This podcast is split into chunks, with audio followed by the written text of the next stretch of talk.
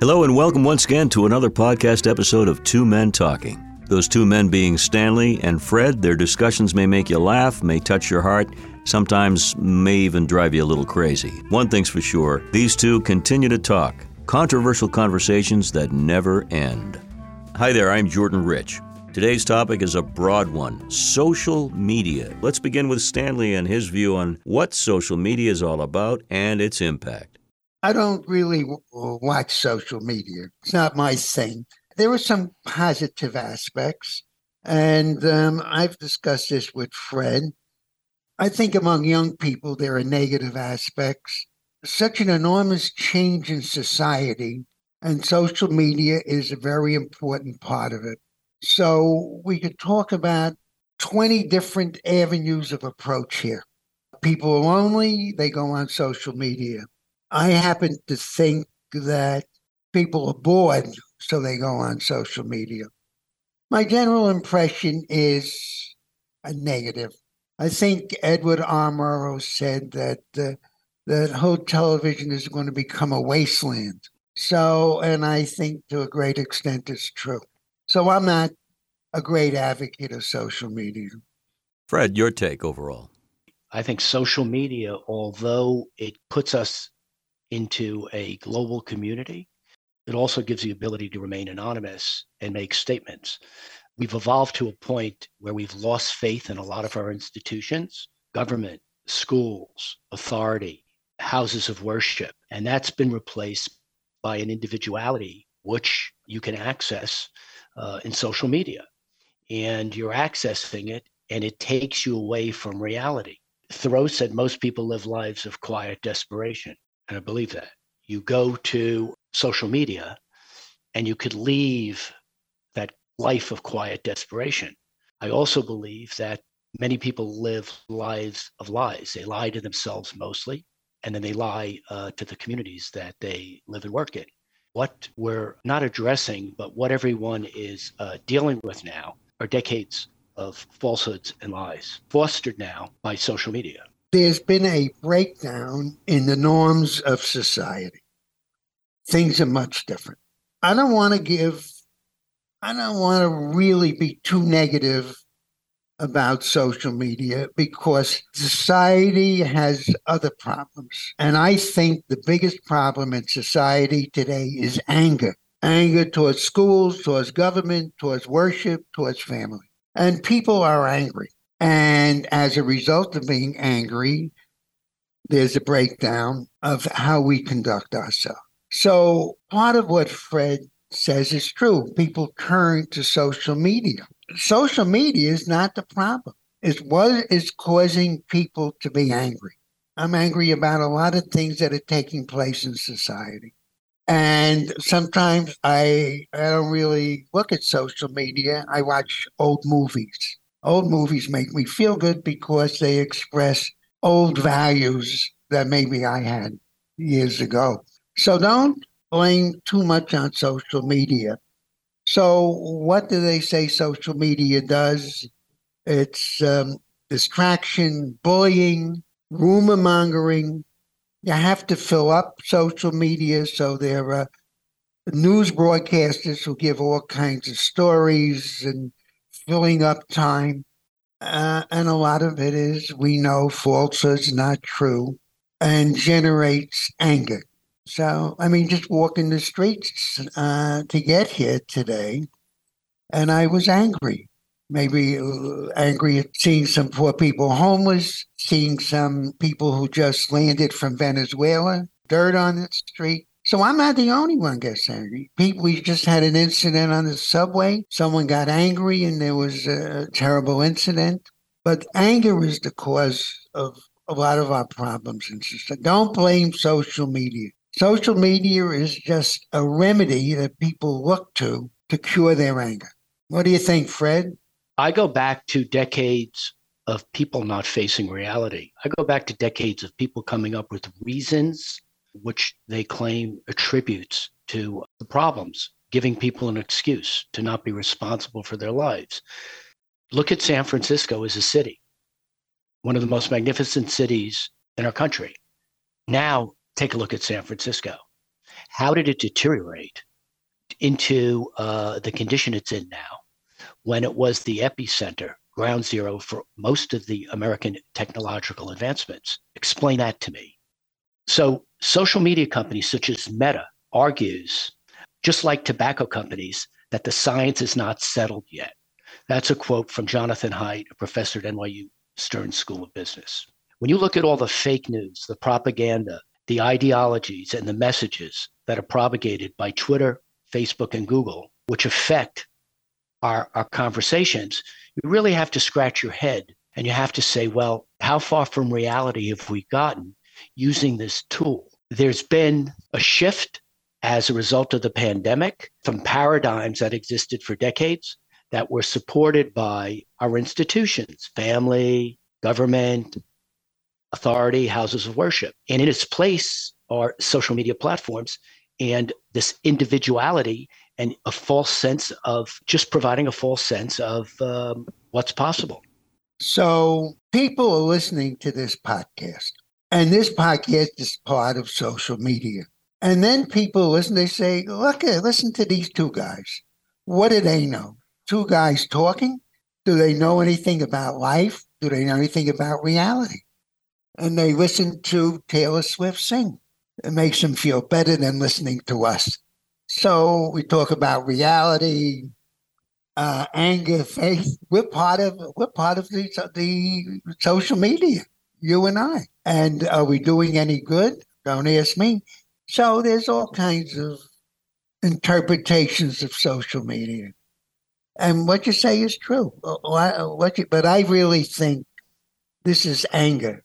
People are angry at society. They turn to social media, and social media isn't what it was. I mean, I think Facebook is a root of a lot of problems. TikTok is a root of a lot of problems. I, you know, I didn't grow up with this. I grew up with the radio. You know, radio was fantasy. You you also grew up in a world where you didn't have access to fantasy on a screen. The fantasy, well, yeah, you could go to the movies, you could buy Playboy magazine, or you could think about it. Now, fantasies are available to everyone, uh, depending upon the uh, social media. A, a, tremendous amount of pornography is uh, available through social media venues. And someone told me that X percentage, an unusually high percentage of pornography, is accessed on social media. TikTok, uh, there's a claim in an article, you gave me the article, New York Times, that said TikTok feeds teens a diet of darkness. And it talks about they create fictitious accounts for 13 year olds where they're quickly inundated with videos about eating disorders, body image, self harm, and suicide. So I go back to the statement that our institutions, where you had family and, and, and groups and collective uh, support for people, it's been eroded and it hasn't been eroded in the last year or two years. It's it's taken decades. But i i even say if you step back it's also been eroded by a false sense of reality supported by people. You you said at breakfast today you had asked uh, that people in your building support a position for uh, your doorman to have summer clothing. You also said most people in your building go away for the summer. The further you're removed from a concern, the less in touch you are with it. Now I go back to San Francisco. San Francisco is one of the wealthiest cities in America. Ask yourself, why do they have the social problems that they have in the streets? That has nothing to do with social media. I think wait, it has something. No, no, I think it has something to do. I want to ask you a question. You said there's an enormous amount pornography on social media. Do you think that's bad? If there wasn't such a need for pornography, there wouldn't be such a demand for it. So, in certain respects, pornography is not good. But in certain respects, pornography satisfies the need of so many people that you can't say it's all bad.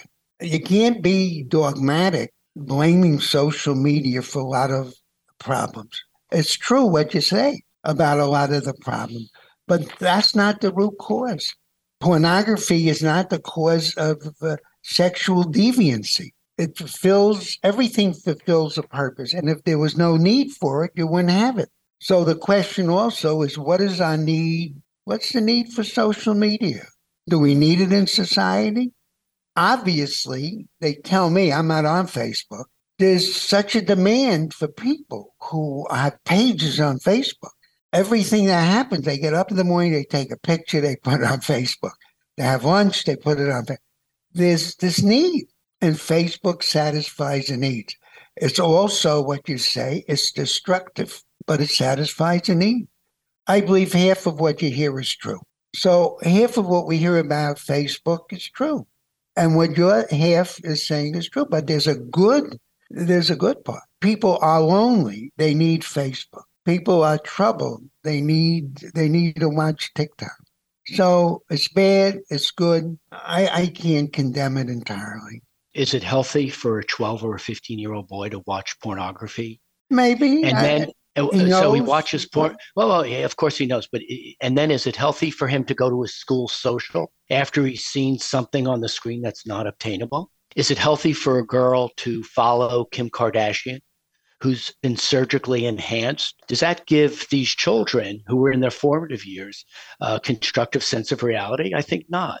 But you remember when you were 12 years old, you knew what a girl was. And your, your friends all gave you instructions. You didn't need to watch pornography. And that's how we grew up on the street. Okay. We didn't, maybe some pornography was available, but not at the extent today. But you grew up without it and you functioned very well. Okay. You knew what a girl was, she knew what a boy was. And eventually, as you grew up, you got together. You didn't need pornography. I think pornography gives you um, anticipation and expectation that maybe it's obtainable, maybe it's not obtainable. But you don't need pornography to function. What do you think, Jordan?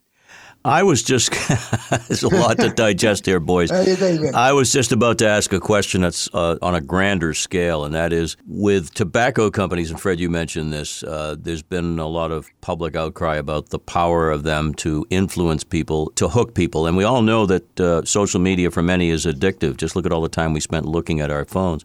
So is it uh, incumbent upon society, government, I don't know what the authority should be, to keep tighter controls on the big tech giants who are running social media? What's your take on that, Fred? No, I don't think government should get involved in that. I think it should be your family, should be your friends, should be the institutions. And I go to what I said earlier. We've lost faith in our institutions, not recently, but this has been a decades old problem. Our institutions have lied to us, they've covered up reality. I like using, and people from San Francisco are going to hate me, but I like using San Francisco as an example. Let's talk about New York City. New York City has incredible problems that New York City's facing. They're facing those problems because decades ago, our leaders misinformed us. And I don't mean this to be a, this is not a political comment, it's a social comment. And so now we're dealing with problems that are very difficult to correct. And then they get exacerbated by your ability to pick a name and use that name as your handle for social media and, and give an opinion. So, Fred, government regulation of the tobacco industry has saved many, many, many lives. And many individuals who don't have the willpower or didn't to stop smoking. Uh, government interference promoted that. But on the other hand, this is a capitalistic country, and I myself believe in limited government interference. Today, I think government is trying to interfere. You read about with TikTok, they're trying to interfere. I think those companies have to be responsible. We have to ask them to be responsible. I feel very strongly about the nature of the society we live in. This is this is how we became a a thriving economic society because the government did not interfere too much in our society. I'm not happy about the government interfering in social media. On the other hand, I want social media to be responsible, and that's not always the case. We certainly covered a lot of ground today. Thank you, gentlemen. If you'd like to connect with Stanley and Fred and let them know what you think, it's very easy. Email them Stanley and Fred at twomentalking.com. That's Stanley and Fred at twomentalking.com. Two friends who have a lot to share and a lot to say to each other and to the world. Till next time, have a great day.